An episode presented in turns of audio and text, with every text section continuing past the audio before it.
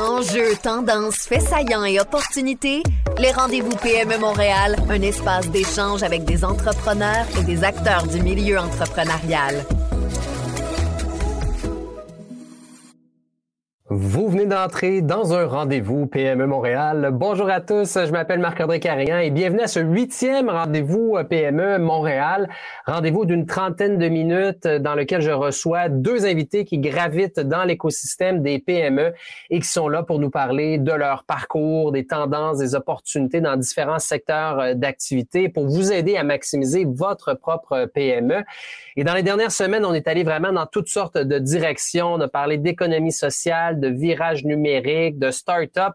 Et aujourd'hui, on aborde une thématique qui, j'en suis à peu près convaincu, touche votre entreprise, ou du moins, c'est sûr que ça touche bien des entreprises autour de vous c'est-à-dire la pénurie de main-d'œuvre. Je pense qu'il n'y a pas une journée sans qu'on lise dans un journal ou qu'on entende un bulletin de nouvelles depuis un bon bout de temps. C'est déjà le cas avant la pandémie, mais la pandémie est venue euh, accentuer peut-être la pénurie de main-d'œuvre dans plusieurs secteurs d'activité. Donc, je pense qu'il n'y a pas une journée qu'on n'entend pas un reportage, que ce soit en restauration, en santé, en éducation, dans, dans l'univers des, des, CPE où on nous dit il nous manque de main-d'œuvre. Et dans certains cas, ben, c'est très problématique, non seulement pour maintenir ces activités à flot, mais euh, dans, pour d'autres entreprises, on est carrément, euh, ça devient difficile de croître, de pouvoir faire grandir son chiffre d'affaires parce qu'on a de la difficulté à avoir des employés pour les contrats qu'on a actuellement. Donc, on peut pas imaginer en prendre plus. Donc, c'est assez problématique et évidemment, ça, cette pénurie euh, demande la résilience, demande aussi ben, peut-être d'être créatif, de trouver de nouvelles façons d'attirer des employés ou de miser autrement sur des candidatures. Bref, on va en discuter avec nos invités aujourd'hui que je vous présente à l'instant. Tout d'abord, du réseau PME Montréal, je vous présente Deraspe-Dion. Patrick euh, est coordonnateur recrutement et ressources humaines chez PME Montréal. Bonjour Patrick. Bonjour Marc-André, ça va bien? Oui, très bien, merci. également avec nous, ben, on a Lionel David Guillaume, qui est président et fondateur d'une entreprise Horizon, en fait l'entreprise de réalité augmentée et non pas, euh, bref, on va en parler dans un instant. Bonjour euh, Lionel. Bonjour, ça va bien? Oui, très bien. J'allais dire, euh, et non pas de, de casque virtuel et autres, on est dans la réalité augmentée. Peut-être nous décrire tout d'abord ce qu'est Horizon et, c'est quoi exactement ce que vous mangez en hiver là, quand vous faites de la réalité euh, augmentée? Qu'on mange en hiver, ce qu'on mange en été aussi, euh, toutes les saisons. Mais là, en deux mots, la réalité augmentée, c'est on augmente la réalité qui nous entoure versus la réalité virtuelle où on va vous mettre dans un autre monde, donc vous n'aurez aucune connexion avec votre monde qui vous entoure. Réalité augmentée, on augmente la réalité qui vous entoure. Réalité virtuelle, on vous met un casque et on vous emmène ailleurs. c'est le premier point qui est extrêmement important. Voilà. Et donc, la réalité augmentée, on envoie sur le terrain des applications, on présente son téléphone et grâce à sa caméra, par exemple, on voit des choses qui apparaissent dans le décor. Ça peut être pour des parcours guidés, pour euh, euh, des parcours fantaisistes aussi. Donc, ça peut vraiment aller dans toutes sortes de directions. Oui, oui. Et puis aussi pour des applications beaucoup plus professionnelles, pour la formation, par exemple, ou pour l'aide à la tâche, pour la maintenance industrielle aussi et avec, euh, comme tu le dis, avec le téléphone intelligent, mais aussi avec euh, des lunettes de réalité augmentée. Ah, euh, les fameuses lunettes. Voilà, les fameuses lunettes qui sont pas encore très démocratisées parce qu'elles coûtent encore cher, mais on entend que Apple devrait sortir son modèle l'année prochaine, donc on peut faire confiance à Apple pour nous faire un, un produit qui soit grand public et de qualité. À suivre. Les miennes sont très ordinaires. Il n'y a aucune réalité euh, augmentée euh, dans, dans, mes lunettes. Patrick, euh, bon, vous êtes spécialiste en recrutement. C'est votre expertise. Vous aidez les PME au quotidien, entre autres dans cette question de main-d'œuvre. Qu'est-ce que vous voyez concrètement sur le terrain suite à la pandémie? Est-ce que vraiment on sent là que la pandémie a fait mal en termes de, de, de pénurie de main-d'œuvre? Oui, ben absolument. C'est sûr que, comme tu l'as mentionné au début, c'est beaucoup. Je pense que c'est un phénomène qu'on voit depuis plusieurs années. Donc, c'est un tunnel qui, de plus en plus, on se rend compte que euh, il, y a, y a une pénurie de main-d'œuvre au Québec, puis ça s'en va en s'accentuant. Euh, je pense que la, la COVID, la pénurie, a peut-être euh, initié encore plus ce mouvement-là on, les entreprises, puis un peu partout au Québec, au Canada, on s'en est rendu compte que c'était vraiment un, enjeu criant, et un des enjeux principaux des entreprises. Mais je, pense que c'est un, problème qui ou un défi, disons, que, qui date de plusieurs années quand même, euh, et, et, évidemment qui a un impact quand même assez euh, réel sur la croissance potentielle des entreprises et, euh, leurs enjeux au niveau euh, recrutement immédiat. Oui, même les, grandes entreprises qui ont plus de, de, visibilité, que ce soit médiatique ou autre, qui ont de l'argent pour euh, faire de la publicité, pour finalement mettre des offres d'emploi, puis des gros billboards sur le bord de l'autoroute pour embaucher, nous recrutons. Même ces entreprises-là ont de la difficulté. Donc, on peut imaginer que pour les PME, euh, qui parfois sont peut-être moins connus. Il y a des, PME qui, sont, qui, qui, qui, qui, ont une belle réputation, qui ont un rayonnement, mais il y en a d'autres qui sont peut-être un peu moins connus du public parce que ce sont des entreprises en démarrage ou autre. On peut imaginer que le défi est deux à trois fois plus complexe. Là. Absolument. C'est, vraiment le, nord de la guerre pour, euh, pour toutes ces entreprises-là. C'est de trouver un petit peu comment euh, sortir notre épingle du jeu, comment se démarquer face à ces gros compétiteurs-là qui ont un petit peu plus de budget. Beaucoup d'entreprises il offre maintenant des bonus de signature euh, pour euh, lorsqu'ils rendent des nouvelles employés, des primes de référencement. Donc, c'est un petit peu comment est-ce que les PME peuvent se démarquer. Euh, on voit quand même beaucoup de stratégies innovantes, d'aller chercher peut-être des, des, des, profils stagiaires, les former à l'interne. On a parlé de formation. Je pense que aussi beaucoup en, en, termes de rétention de personnel, de bâtir sa propre équipe à l'interne, puis de former pour les développer c'est une stratégie très gagnante pour les entreprises. Euh, il, y a, différentes tactiques. Il veut pas un autre exemple, un, restaurateur qui offre ses, euh, ses, avantages sociaux sous forme d'abonnement Netflix ou euh, ah donc ça y change un peu parce que pour eux la restauration c'est c'est une braquette d'âge plus de 17 à 25 ans. Donc, c'est sûr que les avantages sociaux plus long terme, ça vient moins euh, leur, leur parler. Mais par contre, quand tu vas parler d'abonnement à Netflix, de qualité de vie, de, d'abonnement pour la salle de sport, mais le même montant peut être attribué peut-être à une valeur qui devrait plus s'ajouter. Donc, euh, c'est des exemples de stratégies qui, peuvent fonctionner là, pour. Euh, ben, c'est intéressant. On va y revenir d'ailleurs à ces stratégies-là. Simplement, peut-être pour terminer un peu le, le, portrait de la situation actuellement, on a des statistiques euh, à présenter parce que non seulement, puis je le disais en introduction, non seulement c'est difficile pour certaines entreprises de maintenir leurs activités actuelles, mais on le voit, on le voit là donc à l'écran en ce moment, 70% des entreprises ont de la difficulté à recruter de la main d'œuvre et euh, donc simplement pour maintenir leurs activités, mais si on veut croître en plus, on a 18, 18 milliards de dollars en contrats qui ont été laissés sur la table ces deux dernières années par les entreprises du Québec, selon euh, Manufacturiers Exportateurs du Québec. C'est incroyable. 18 milliards de dollars laissés en contrat sur la table parce que des entreprises qui ont dit ben désolé, on peut pas prendre le contrat, on ne on peut pas y répondre, on n'a pas de main d'œuvre. C'est, étonnant quand même, Patrick. Ben vraiment, absolument. C'est, c'est, c'est dommage, c'est triste parce que c'est pas parce qu'il manque de, de volonté ou, ou que les, produits, dans d'autres cas, qu'on n'atteint pas un nombre de ventes. Là, c'est littéralement que les entreprises euh, ne, suffisent pas à la demande par manque de personnel. Mais je pense, oui. Ben, Mais j'allais dire Lionel, vous, est-ce que c'est quelque chose que vous avez vécu de votre côté? Ah, c'est certain que euh, ça nous est arrivé de, de refuser des contrats parce qu'on on savait qu'on n'allait pas pouvoir les les, les réaliser euh, par, par ah manque de main ça c'est clair. C'est incroyable quand même. Et pour une entreprise, c'est une question de survie dans certains cas, de trouver les bons employés. Et dans d'autres, ben, c'est une question de réputation aussi, j'imagine, parce que si on n'est pas capable de remplir les contrats qu'on a, qu'on accuse, qu'on accuse des retards, qu'on n'est pas, ou on remet un produit de moindre qualité, ben là, la réputation de l'entreprise peut en être affectée. Là. Ah, c'est certain qu'on, il faut être vigilant. il faut être très, très vigilant par rapport à ça. Il vaut mieux refuser un contrat plutôt que de mal le faire. C'est évident. Alors, bon, Patrick avait commencé. Allons-y. Parlons de stratégie pour les gens qui nous écoutent, qui ont besoin de conseils, qui ont besoin de vos lumières et qui connaissent un, problème de, recrutement. Tout d'abord, est-ce que les bons vieux sites web, on en connaît plusieurs, euh, on a JobBoom, Expresso, Indeed, bref, il des, sites web où on affiche des emplois. Est-ce que c'est encore une bonne stratégie ou c'est vieux jeu ou Patrick? Euh, ben moi je pense que ça fait ça doit faire partie de la stratégie. sais, on peut pas euh, uniquement se mettre sur Indeed et croiser les doigts. Je pense que pour certains ça fonctionne, pour d'autres un petit peu moins. Euh, ça va vraiment dépendre des entreprises. Mais je, pour répondre à la question, moi je pense que oui. Euh, mais il faut quand même faut, faut vraiment se diversifier parce que c'est sûr qu'il faut un petit peu euh, partager notre affichage le plus possible pour essayer de rejoindre le plus gros bassin tant que moi. Lionel?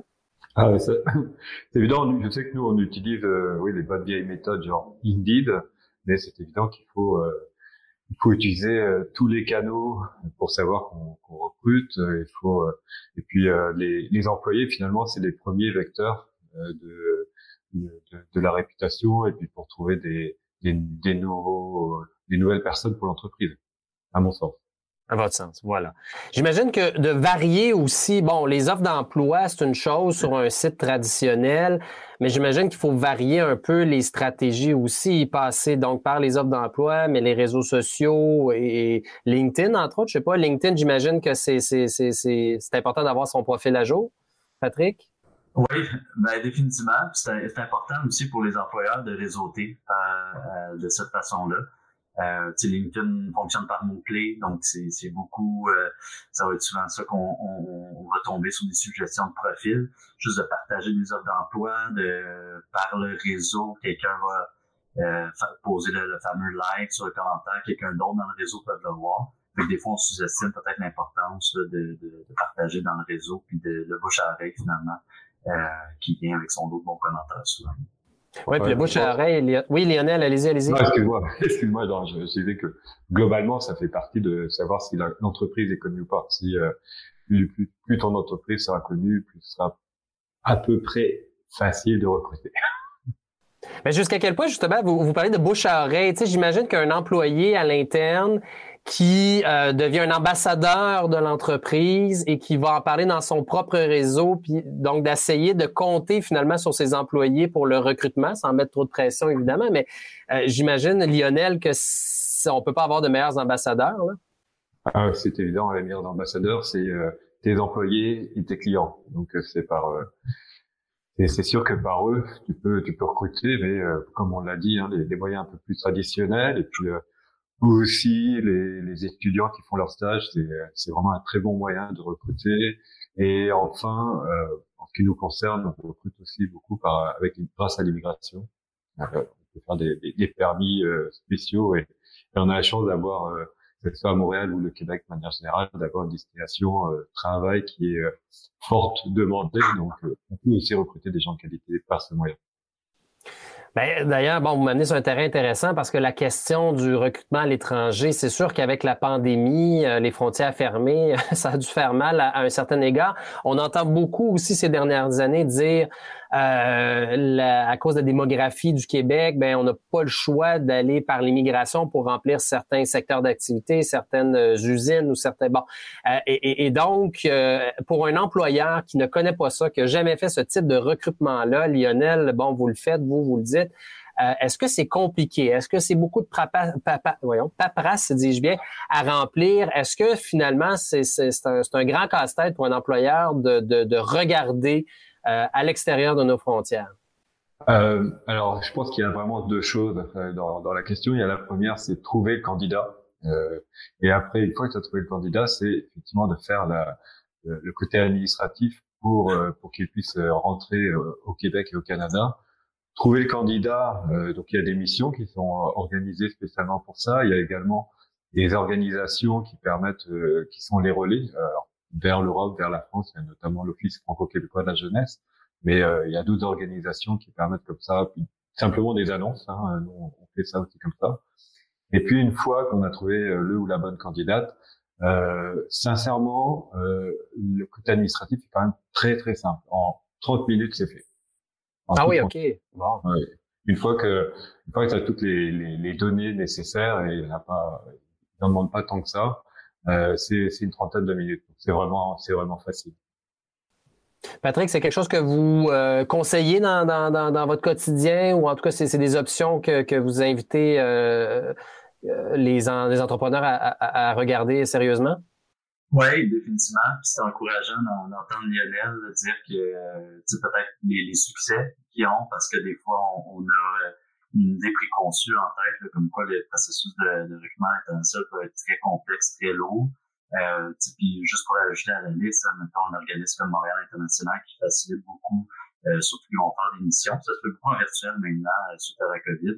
Donc, euh, définitivement, c'est sûr. Puis même nous, quand on, on postule pour les entreprises euh, en, en, aidant pour leur, leur, processus de recrutement interne, on a des aussi des postes à l'interne, je dirais qu'on reçoit quand même beaucoup de candidatures venant de l'international. Donc, d'avoir des, des, des, PME, des entreprises qui sont qui ont une stratégie face à ça, je pense que ça peut les aider à se démarquer beaucoup à ce niveau-là. Bon, on vient peut-être de briser un mythe aujourd'hui. Là, c'est pas si complexe que ça. C'est des démarches peut-être un peu supplémentaires, mais c'est pas si complexe.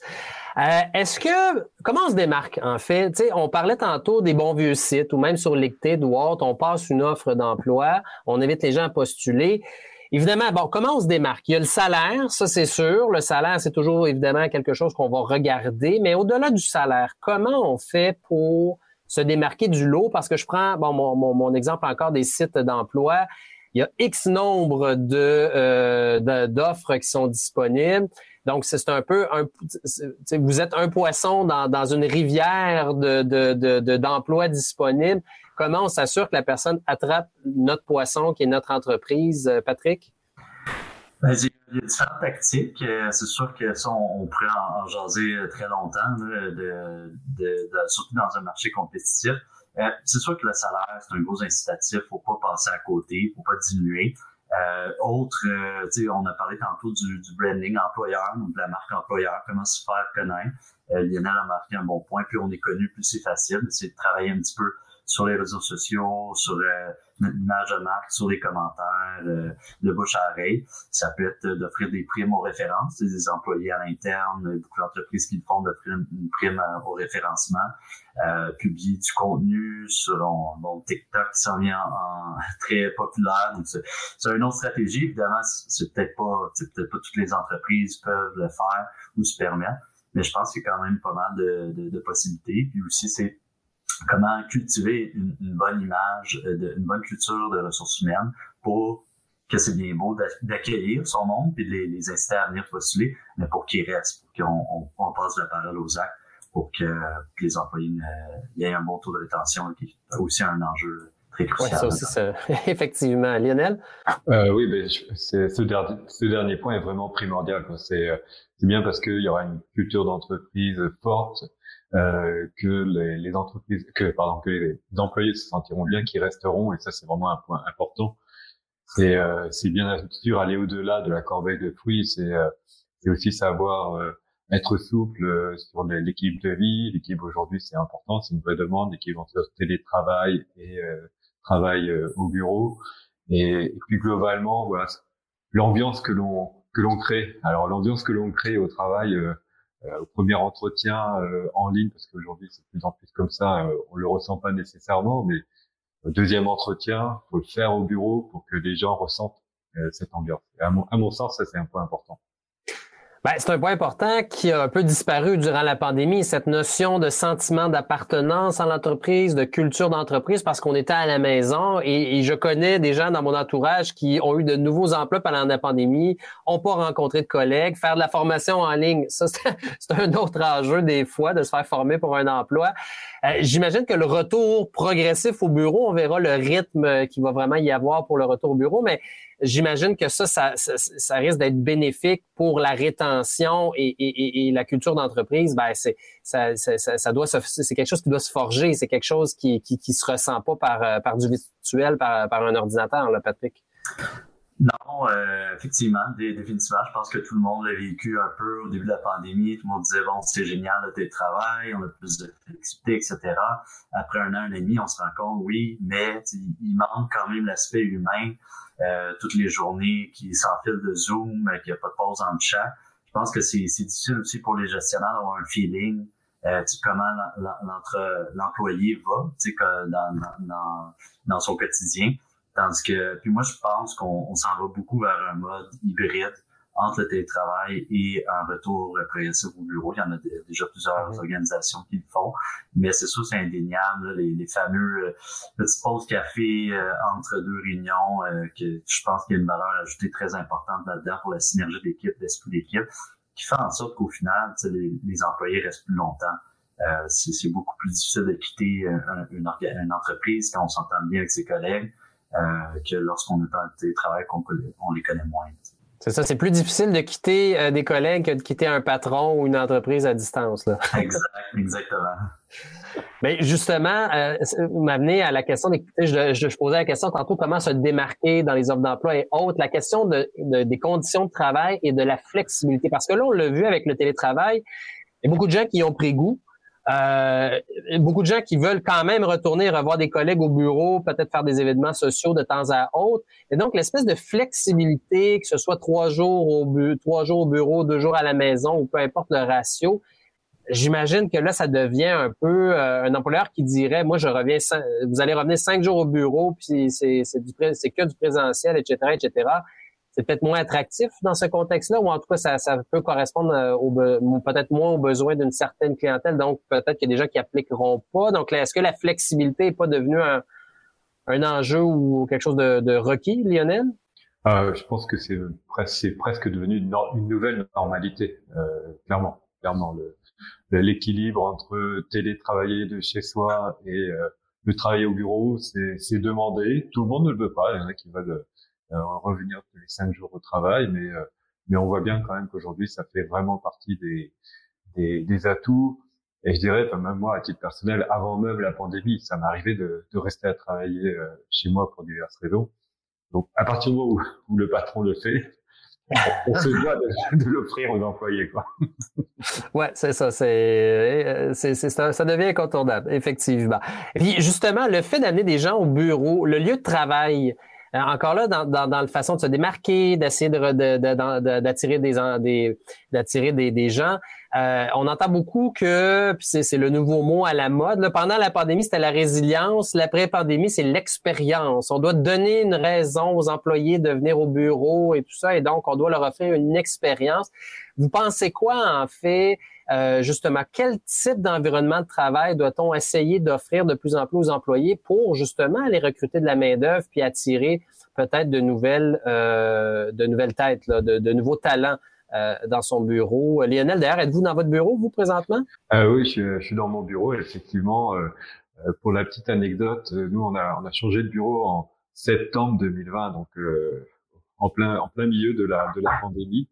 Et euh, finalement, on n'avait jamais vraiment euh, pris possession de nos, de nos nouveaux bureaux. Donc, euh, il a fallu qu'on fasse une journée où voilà, tout le monde s'est arrêté, tout le monde est venu, tout le monde avec le challenge de, de réaménager le bureau. On a investi les lieux, on a investi tout court aussi, et, et ça a vraiment changé. C'est avant revenir au bureau, c'était ok, mais maintenant il y a un, il y a un vrai bonheur de revenir au bureau, de tous se retrouver et parce qu'aussi il y a eu cet effort euh, collectif euh, de dire ok, bon, on prend possession et, on aménage le bureau comme on le souhaite. Et on l'organise, c'est ça, on l'organise collectivement ensemble. Patrick, l'expérience qu'on doit euh, offrir, peut-être pour se démarquer au-delà du bol de fruits à l'entrée, là.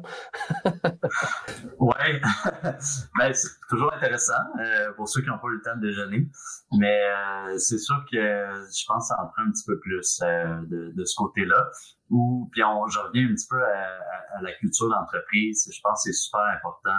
Euh, ben, comme on disait, d'avoir une plus-value pour les gens de retourner au bureau, des réunions en présentiel, euh, peut-être des activités d'équipe, euh, de, de s'éduler un petit peu avec tout le monde. Le mercredi, une fois par deux semaines, on, fait une activité un petit peu plus non officielle pour réunir les gens.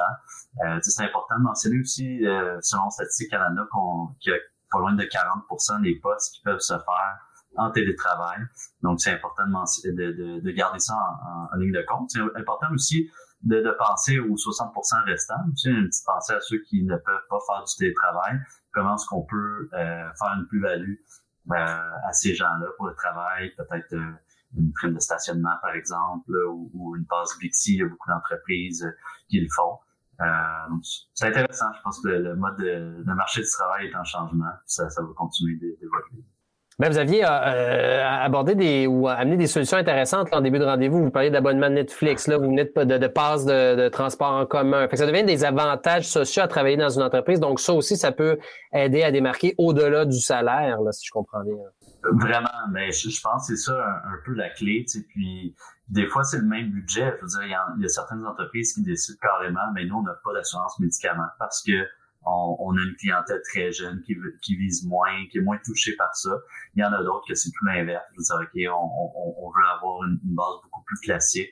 Euh, on, on, a parlé euh, de, de, de différentes euh, structures, en fait, euh, le modèle hybride, par exemple. Bon, télétravail, donner un, petit peu plus le choix aux, euh, aux gens euh, de venir en, en en présentiel ou au bureau. Je pense que c'est beaucoup de, de tactiques qui, qui, font leur preuve. Euh, puis euh, également, toujours en lien avec la, la marque employeur qui, qui, reste assez fort. Ça, ça risque de créer un bon taux de rétention.